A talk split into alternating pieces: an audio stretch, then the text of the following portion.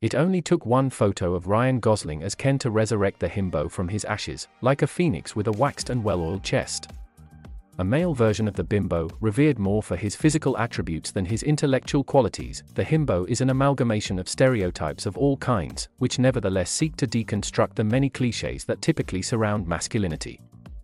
Ryan Gosling in the character of Ken for the new Barbie movie is a sight to behold. The first picture unveiled on social networks left no one indifferent. It shows the Canadian actor as we have never seen him before, with platinum blonde hair and ripped muscles, bare-chested, tanned and oiled, of course, and wearing a sleeveless denim shirt with a hint of visible underwear printed with his own name. A sort of walking stereotype, posing against the pillars of his candy pink villa. He brings the himbo back to life. This handsome and slightly dumb guy who takes us back to the golden age of the bimbo, his female counterpart who was the darling of movies and T V screens for several decades. The Washington Post is said to have coined the term himbo in nineteen eighty-eight, in a story on the Cannes Film Festival. A few weeks later, the male counterpart of the much more widely known and mediatized bimbo was entitled to his own write-up in the same newspaper. "Bimbo be gone. Hollywood has blessed us with the himbo," it reads. A new archetype was born, albeit without making too many waves, the clichés surrounding masculinity being far too entrenched at the time to propel the concept to the forefront. More than three decades later, the himbo may, finally, be taking his place in the sun, and helping to shatter male stereotypes, albeit with a new set of clichés.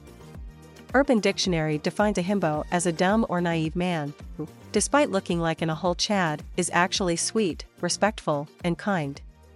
Typically large, beefy, and relatively handsome, but friendly. Gentle giants, if you will. The online dictionary gives Kronk from the animated movie The Emperor's New Groove as the perfect example of a himbo.